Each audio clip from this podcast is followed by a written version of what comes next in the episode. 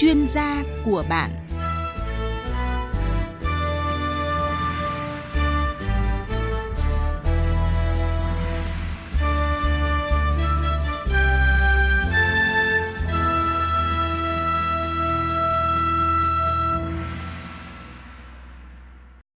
Biên tập viên Thu Duyên xin kính chào bà con và các bạn. Thưa bà con và các bạn, nông sản là một trong những thế mạnh của nông nghiệp Việt Nam. Để sản xuất ra được những nông sản có giá trị, chất lượng, nông dân phải đầu tư rất nhiều từ chi phí sản xuất, phân bón, công sức chăm sóc. Trong khi đó, năng lực chế biến rau củ, trái cây trong nước còn nhiều hạn chế, chủ yếu xuất khẩu tươi nên thị trường xuất khẩu gặp khó khăn sẽ gây ra rất nhiều tổn thất.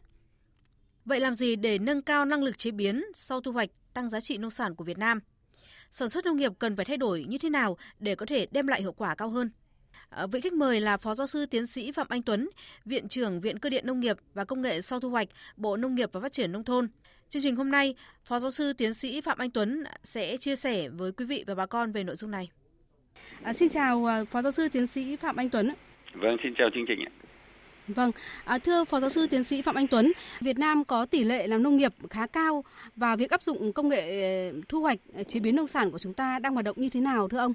Vâng, khác với các nước phát triển có nền nông nghiệp được phát triển hiện đại thì xuất phát điểm Việt Nam là một nước nông nghiệp. Đến nay, nông nghiệp góp phần lớn ổn định kinh tế xã hội, trong khi công nghiệp chưa phát triển đủ mạnh để hỗ trợ cho phát triển nông nghiệp. Cụ thể, năm 2020, GDP trong công nghiệp gấp 2,3 lần so với nông nghiệp. Đấy, đối với Nhật Bản gấp đến 20 lần. Đây cũng là hạn chế về nguồn lực để hỗ trợ đầu tư và phát triển cho công nghiệp bảo quản chế biến sau thu hoạch cũng như là phát triển nông nghiệp nói, nói chung. Tuy vậy, trong khoảng 10 năm qua thực hiện đề án tái cơ cấu ngành nông nghiệp theo hướng nâng cao giá trị gia tăng và phát triển bền vững. Ngành nông nghiệp Việt Nam nói chung và lĩnh vực cơ giới hóa trong sản xuất nông nghiệp, bảo quản chế biến nói riêng đã có những bước biến chuyển mạnh mẽ và luôn giữ được vai trò đặc biệt quan trọng trong nền kinh tế. Cụ thể cái giai đoạn 2016 đến năm 2020, tốc độ tăng trưởng GDP của ngành nông lâm thủy sản bình quân khoảng 2,71% trên năm. Hiện xuất khẩu nông lâm thủy sản Việt Nam đứng thứ hai trong khối Đông Nam Á và thứ 15 trên thế giới và đã có mặt xuất khẩu đến 196 quốc gia và vùng lãnh thổ. Việc áp dụng công nghệ bảo quản và chế biến sau thu hoạch theo hướng tập trung công nghiệp ngày càng được quan tâm với cái hàm lượng mà chế biến sâu cũng ngày một gia tăng. Cụ thể trong 5 năm trở lại đây, công nghiệp chế biến nông lâm thủy sản đã bước tiến đáng kể với tốc độ tăng trưởng về giá trị gia tăng khoảng 7 đến 8% trên năm. Hiện cả nước có khoảng 7.500 doanh nghiệp chế biến ở quy mô công nghiệp. Giai đoạn 2016-2020, số lượng các nhà máy cũng như cơ sở chế biến nông lâm thủy sản được đầu tư mới và đi vào hoạt động khoảng 67 nhà máy và cơ sở công nghiệp với tổng mức đầu tư khoảng 2,45 tỷ USD. Ngoài ra còn có hàng vạn các cơ sở chế biến nông lâm thủy sản nhỏ lẻ và các hộ gia đình, các hợp tác xã rải khắp trên toàn quốc. Do vậy, cái à, nhiệm vụ cũng như là sơ chế, chế biến, bảo quản phục vụ cho tiêu dùng và xuất khẩu là được được cải thiện đáng kể. Giải quyết được trên 1,5 triệu việc làm và thu nhập ổn định, góp phần thay đổi được cái bộ mặt nông nghiệp và nông thôn. À, vâng, theo ông thì nguyên nhân do đâu mà Việt Nam lại chưa phát triển mạnh về công nghệ thu hoạch và chế biến nông sản thưa ông?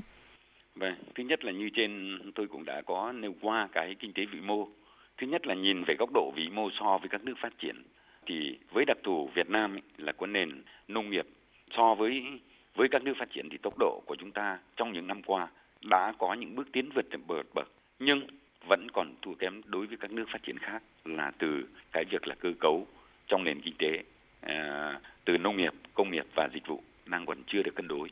Cái thứ hai là cụ thể những nguyên nhân có thể được đánh giá à, đặc thù đối với nông nghiệp Việt Nam. Thứ nhất là sản xuất còn nhỏ lẻ, manh mún, cơ sở hạ tầng đầu tư à, cũng như chuỗi logistics chưa đồng bộ gắn với vùng sản xuất tập trung. Cái thứ ba là còn thiếu các doanh nghiệp đầu tư vào lĩnh vực sản xuất, chế biến nông lâm thủy sản. Thứ tư là về cơ chế chính sách hỗ trợ cho phát triển chưa đủ mạnh để thu hút và khuyến khích phát triển đối với các cái thành phần kinh tế. À, thưa quý vị và bà con, thời gian qua, hàng ngàn xe chở nông sản ùn ứ tại các cửa khẩu ờ, gây thiệt hại nặng nề về kinh tế và tác động rất lớn đến tâm lý cũng như là thu hoạch và kế hoạch sản xuất của hàng triệu nông dân và doanh nghiệp. À, mặc dù đã có rất nhiều các cuộc họp bàn, các giải pháp mà các công văn khẩn được đưa ra thì vẫn có hàng chục nghìn tấn ờ, nông sản đã bị hư hỏng phải đổ bỏ. Và sau đây thì mời quý vị nghe phản ánh của phóng viên Đài Tiếng nói Việt Nam.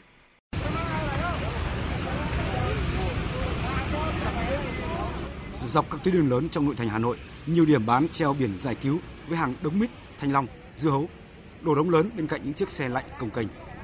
Một xe container 24 tấn thanh long, nhưng khi xe từ biên giới quay đầu về Hà Nội, chỉ có thể chọn ra được từ 3 đến 4 tấn đem bán. Số còn lại phải đổ bỏ và giá bán cũng chỉ bằng 1 phần 3 giá thông thường. Anh Trần Thanh Tín, lái xe chở thanh long ở tỉnh Tiền Giang than thở.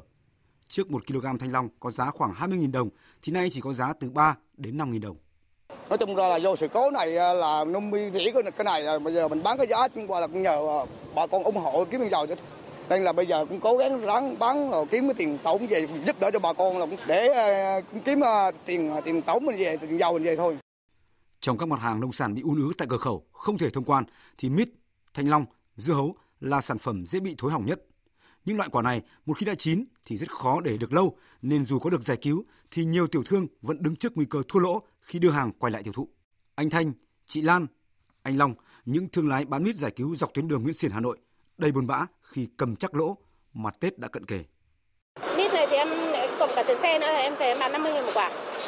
Trong cả năm mới được quả mít, mang về đây mà cả tiền xe tiền cộ nữa mà có 50 000 trả đủ tiền phân. Dân chỉ thu được 1 phần 3 tiền thôi. Lỗ chứ dân người trồng người rất khổ. Chỉ được một nghìn một cân mít thôi. Giá mít này là quá rẻ so với công sức ờ, của bà con nông dân. Bởi vì bây giờ biên giới người ta đóng cửa như thế thì xuất khẩu không được. Rõ ràng là bà con ờ, làm, làm mất Tết rồi.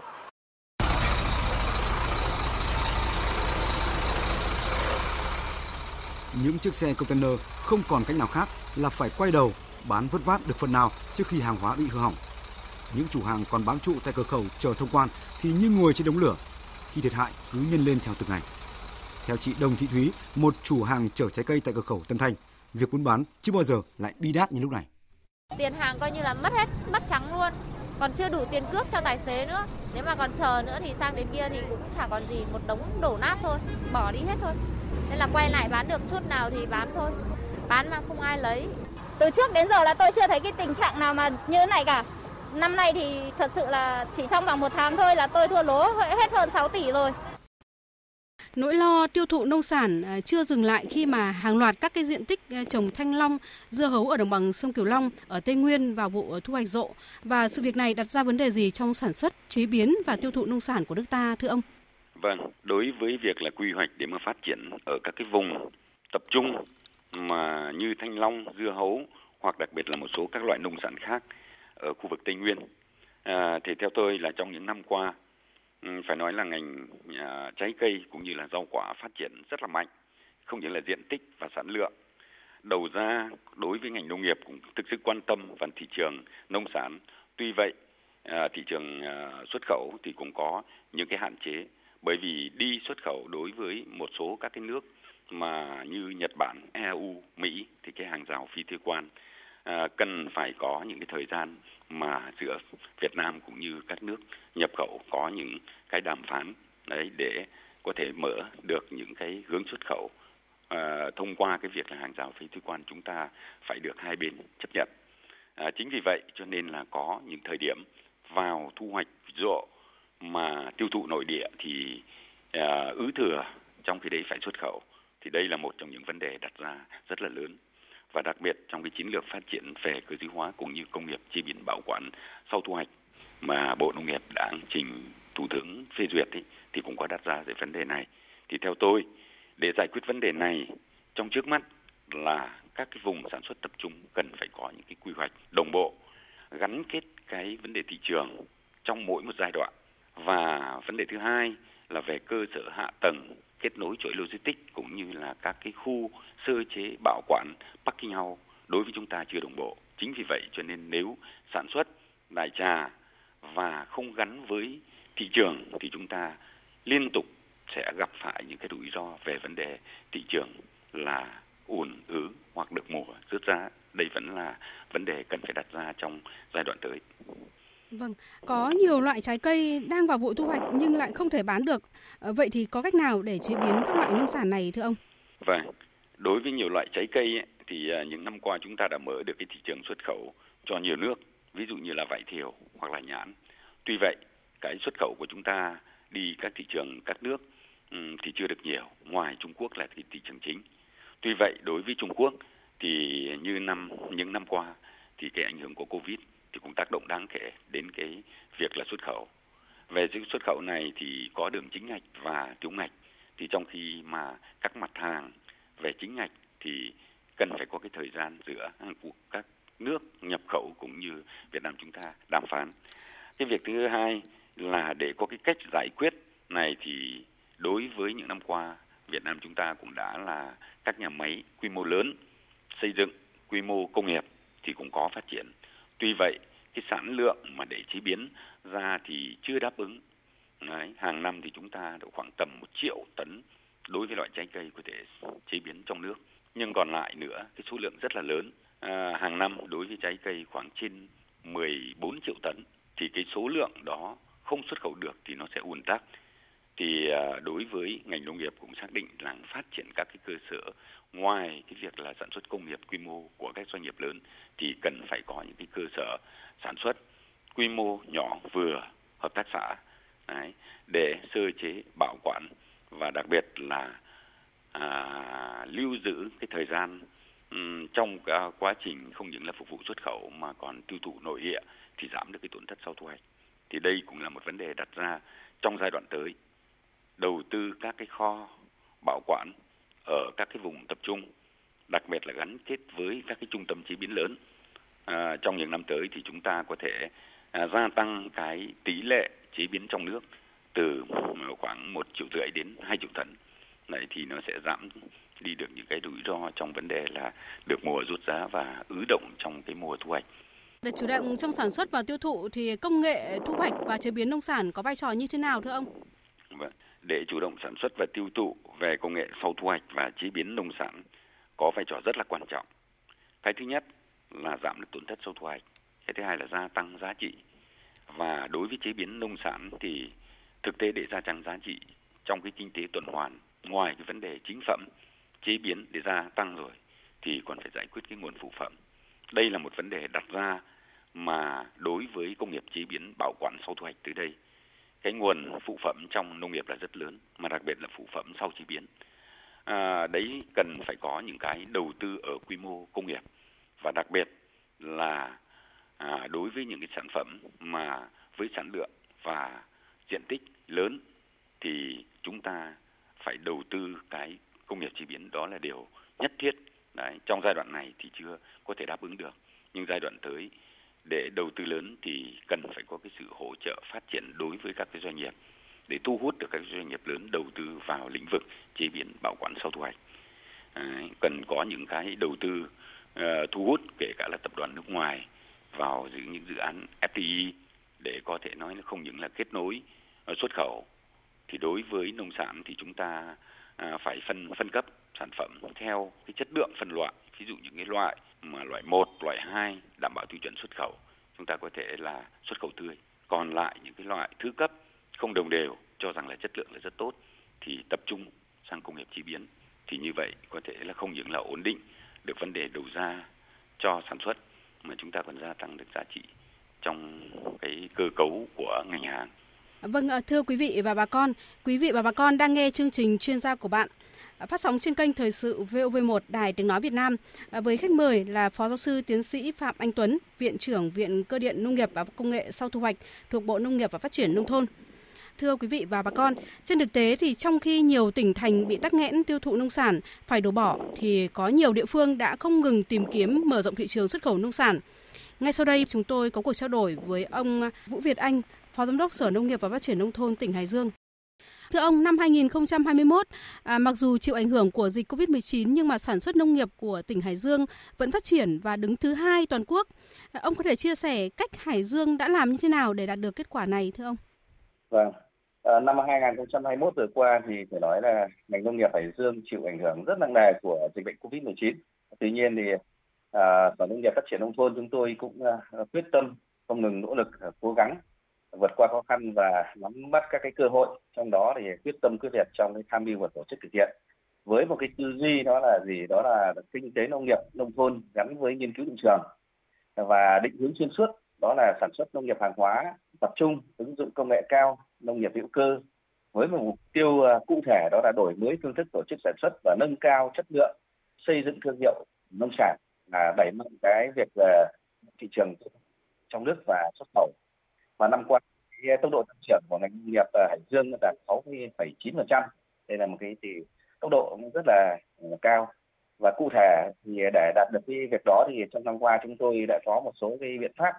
Thứ nhất đấy là bị cái kịch bản khá cụ thể và chi tiết để đối phó với dịch bệnh ờ, covid. Trong đó là các cái kịch bản về sản xuất kịch bản về tháo gỡ khó khăn để thúc đẩy tiêu thụ. Ờ, đặc biệt là tháo gỡ khó khăn cho doanh nghiệp trong vận chuyển lưu thông và tiêu thụ nông sản. Cái thứ hai ấy, à, hôm qua thì chúng tôi đẩy mạnh ứng dụng uh, kỹ thuật uh, khoa học kỹ thuật uh, gắn với chuyển đổi số để nhằm nâng cao cái năng suất và chất lượng nông sản theo tiêu chuẩn trong nước và quốc tế để phục vụ cho công tác xuất khẩu. Thứ ba thì là chúng tôi năm nay là một năm mà phải nói là rất quyết tâm trong cái việc đổi mới và đa dạng hóa nâng cao hiệu quả của công tác xúc tiến thương mại nhất là các cái hoạt động xúc tiến thương mại trực tuyến quảng bá giới thiệu sản phẩm và đưa sản phẩm chủ lực và sản phẩm ô cốp của Hải Dương sàn thương mại điện tử. Cái này thì rất phù hợp trong cái bối cảnh dịch bệnh Covid. À, cái thứ tư là chúng à, khai đồng bộ và hiệu quả các cái chính sách hỗ trợ phát triển sản xuất và tiêu thụ nông sản. Trong đó ví dụ như đề án mỗi xã một sản phẩm ô cốp rồi đề án phát triển sản xuất hàng hóa tập trung ứng dụng công nghệ cao và nông nghiệp hữu cơ thế rồi đề án mở rộng diện tích à, cấy lúa bằng máy rồi à, chính sách hỗ trợ liên kết trong à, sản xuất và tiêu thụ nông sản. Thế và cái thứ năm ấy, là năm qua thì chúng tôi cũng đẩy mạnh cái việc phát huy tiềm năng thế mạnh của các loại nông sản đặc sản của Hải Dương.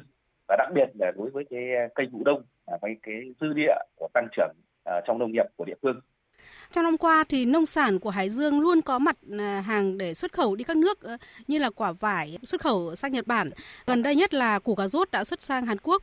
Vậy thì để mà ờ, các cái mặt hàng rau quả xuất khẩu đi các nước thì công nghệ thu hoạch và chế biến nông sản đóng vai trò như thế nào và Hải Dương đã làm như thế nào?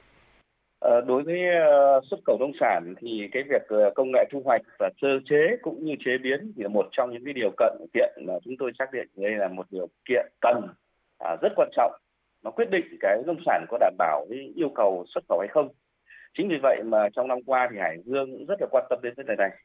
Nhất là những nông sản mà có cái số lượng xuất khẩu lớn như vải thiều à, cà rốt bắp cải hành tỏi vân vân thì cần đáp ứng được cái yêu cầu của thị trường khó tính như Nhật uh, châu Âu Úc Hàn Quốc. Thì cái việc mà thực hiện test dư lượng thuốc bảo vệ thực vật rồi tổ chức khuôn trùng sơ chế cấp đông là rất quan trọng thì trong năm qua chúng tôi cũng uh, tham mưu để đầu tư rồi kêu gọi các doanh nghiệp để thực hiện tốt cái vấn đề này để phục vụ uh, tốt cho công tác xuất khẩu nông sản của Hải Dương. Thưa ông, trong thu hoạch và chế biến nông sản thì Hải Dương đang gặp những cái khó khăn gì? Ờ, trong thời gian vừa qua thì cái công tác bảo quản chế biến nông sản Hải Dương thì cũng được quan tâm và đầu tư tuy nhiên thì vẫn còn những cái khó khăn à, cái thứ nhất đó là cái công nghệ bảo quản chế biến thì hiện nay thì đối với à, địa phương thì cũng chưa được đầu tư thích đáng. À, trong khi cái yêu cầu về tiêu chuẩn của các thị trường xuất khẩu là khác nhau và ngày càng cao. Cái khó khăn nữa đó là cái nông sản thì đa phần thì mang tính mùa vụ. Một số nơi một số địa phương một số sản phẩm thì sản xuất nó còn mang cái tính phân tán. Thế và cái thứ ba là trình độ sản xuất nông uh, nghiệp ấy ở trên địa bàn thì nó cũng chưa hẳn là đã đồng đều thế và cái một cái ờ, cái, cái ờ, điểm mà khó khăn hiện nay mấu chốt hiện nay thì là trên địa bàn vẫn còn thiếu những cái doanh nghiệp mà lớn để đầu tư vào lĩnh vực ờ, bảo quản chế biến cũng như đầu tư cái công nghệ hiện đại để phục vụ cho cái công tác bảo quản chế biến nông sản để phục vụ cho xuất khẩu. Vâng, à, xin cảm ơn ông Vũ Việt Anh, Phó Giám đốc Sở Nông nghiệp và Phát triển Nông thôn tỉnh Hải Dương đã trả lời cuộc phỏng vấn của chúng tôi. Thưa ông um, Phạm Anh Tuấn, à, ông có chia sẻ gì về câu chuyện ví dụ như là quả vải ở Hải Dương đã bảo quản được dài ngày để có thể à, đi bằng đường biển, à, tiết kiệm chi phí vận chuyển cũng như là đảm bảo nông sản tươi ngon bán tại thị trường các ở nước ngoài thưa ông? Vâng. À, cái thứ nhất là đối với quả vải thiều cũng như quả nhãn là một trong những loại quả mà có cái đặc tính sinh lý và sinh hóa giống nhau, dễ bị mất nước, nâu hóa và dẫn đến hư hỏng rất nhanh. À, thời gian bảo quản sau thu hoạch tối đa đối với quả vải và quả nhãn chỉ được 30 ngày. Đây là các cái kết quả nghiên cứu kể cả trong trong nước và thế giới. Đối với Viện Cơ điện Nông nghiệp Công nghệ sau thu hoạch trong 10 năm qua đã tập trung liên tục nghiên cứu và hoàn thiện cái quy trình công nghệ này. Và đối với những năm qua để xuất khẩu đi được những thị trường khó tính, đặc biệt như Nhật Bản, EU, Mỹ đối với quả vải thiều không những là của Hải Dương mà của Bắc Bắc Giang thì đang ứng dụng cái công nghệ sơ chế bảo quản sau thu hoạch ừ, đối của Viện Cơ điện Nông nghiệp và Công nghệ sau thu hoạch.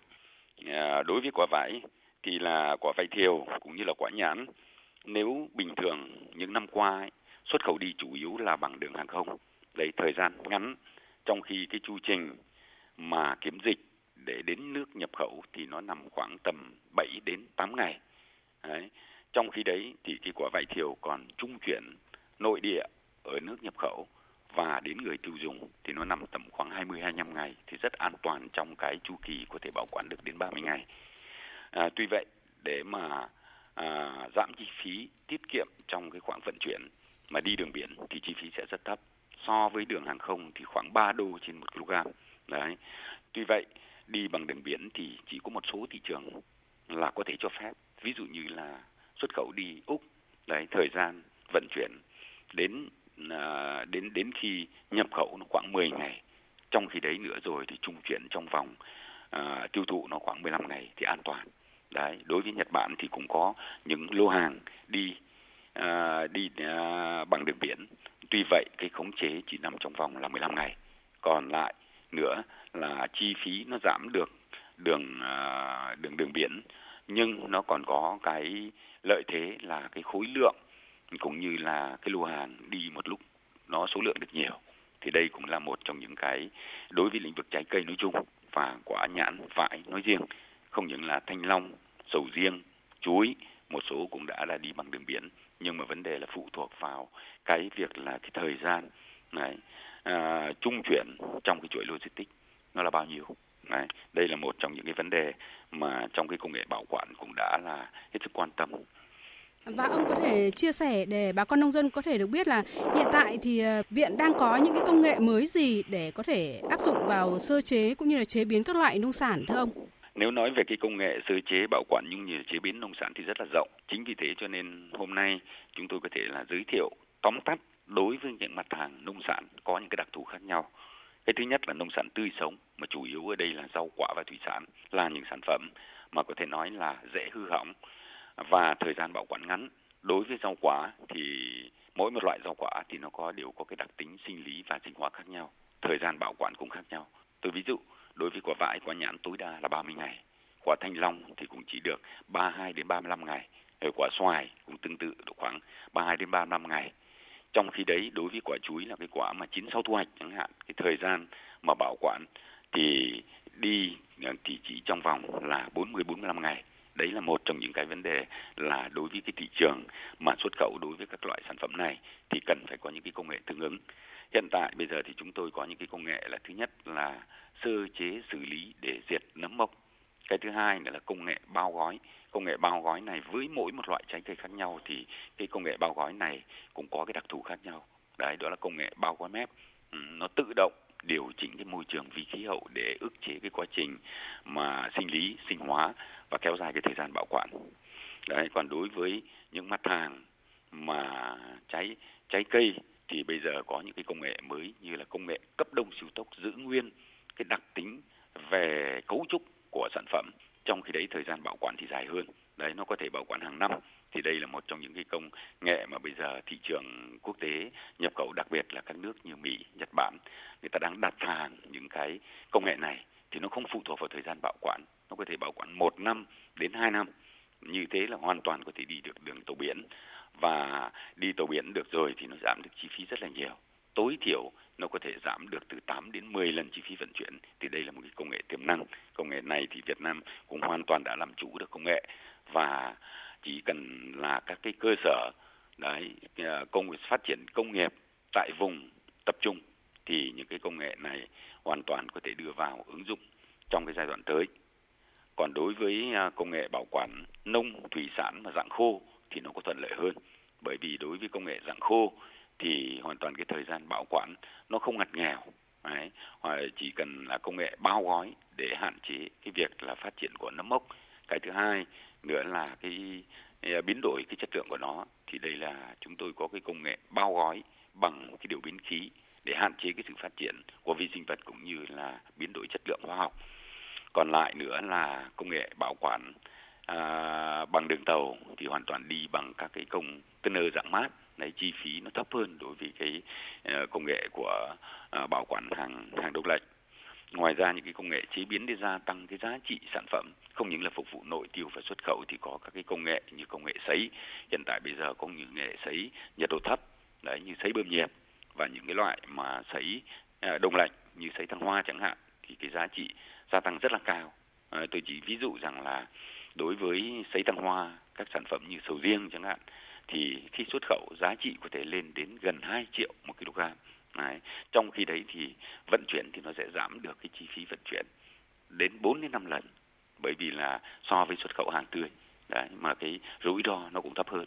Tuy vậy để xuất khẩu đi được các cái thị trường thì cũng cần phải có những cái thương hiệu và đảm bảo được cái điều kiện kiểm soát từ vùng trồng, truy xuất nguồn gốc từ vùng trồng đến các cái cơ sở chế biến, bảo quản, nó phải đáp ứng được cái tiêu chuẩn của hai nước nhập khẩu thì đây cũng là một vấn đề mà trong cái giai đoạn tới, chúng ta tập trung vào công nghệ chế biến tinh sâu thì cái giá trị gia tăng cao và có thể xây dựng được thương hiệu và mở được nhiều cái thị trường mà có thể nói là phát triển có tiềm năng. Vâng, à, như vậy là ngay tại Việt Nam, à, tại à, Viện Cơ điện Nông nghiệp ờ, và Công nghệ sau thu hoạch của Bộ Nông nghiệp và Phát triển nông thôn cũng đã có rất nhiều những cái công nghệ để à, bà con có thể là tham khảo. Vậy thì về giá thành sản phẩm này như thế nào và cái quy trình để vận hành này có khó hay không thưa ông? Vâng. À, những cái công nghệ trên thì cho thời gian quá hạn cho nên cũng chưa thể giới thiệu hết được đối với bà con các cái công nghệ nhưng dù sao đi chăng nữa thì chúng tôi cũng đã phân cấp các cái công nghệ này theo cái quy mô khác nhau và cái trình độ công nghệ cũng khác nhau, giá thành cũng khác nhau. Ví dụ như bây giờ rất tập trung vào những cái công nghệ mà chi phí phải thấp nhất để có nghĩa không những là ứng dụng cho các cái cái, cái, cái doanh nghiệp vừa và nhỏ cũng như doanh nghiệp lớn thì cần phải đầu tư lớn hơn thì công nghiệp đi theo hướng công nghiệp thì chi phí nó cao đối với quy mô công nghiệp thì chúng tôi hướng đến cái mục tiêu là chi phí làm chủ được công nghệ trong nước thì chỉ bằng 3 5 đến 40% cái chi phí nhập khẩu. Đấy. Giai đoạn tới thì chúng tôi tập trung vào những cái quy mô của các cái công nghệ tiên tiến đấy, phù hợp để cho cái quy mô nhỏ vừa phù hợp cho các hợp tác xã. Đấy, thì với cái đầu tư như thế này thì nó có thể nói phát triển được cái diện rộng trong cái quá trình ứng dụng và chính đi đến cái quy mô được hợp tác xã thì cái địa bàn ứng dụng nó sẽ rộng hơn. Đấy, cái chi phí này để làm sao phù hợp với cả cái mức đầu tư của quy mô hợp tác xã về cái chi phí thì chúng tôi cũng đang đưa ra rất nhiều cái công nghệ mà những cái công nghệ mà có thể nói là những tiến bộ kỹ thuật của ngành nông nghiệp rồi thì có thể đi theo uh, các dự án là khuyến nông hoặc khuyến công để làm sao mà không những đưa ứng dụng vào được các cái quy mô nhỏ vừa tập trung nhưng trong khi đấy là cũng có tranh thủ được các cái nguồn hỗ trợ bằng các cái dự án của nhà nước cho các cái quy mô uh, nhỏ vừa tập trung dạng là hợp tác xã thì đây cũng là cái mô hình mà chúng tôi hết sức quan tâm trong cái giai đoạn tới. Một lần nữa xin cảm ơn Phó Giáo sư Tiến sĩ Phạm Anh Tuấn, Viện trưởng Viện Cơ điện Nông nghiệp và Công nghệ sau thu hoạch thuộc Bộ Nông nghiệp và Phát triển Nông thôn đã tham gia với chương trình của chúng tôi ngày hôm nay. Quý vị và bà con vừa nghe chương trình chuyên gia của bạn. Chương trình hôm nay do biên tập viên Thu Duyên biên soạn và thực hiện. Xin chào và hẹn gặp lại quý vị và bà con ở các chương trình sau.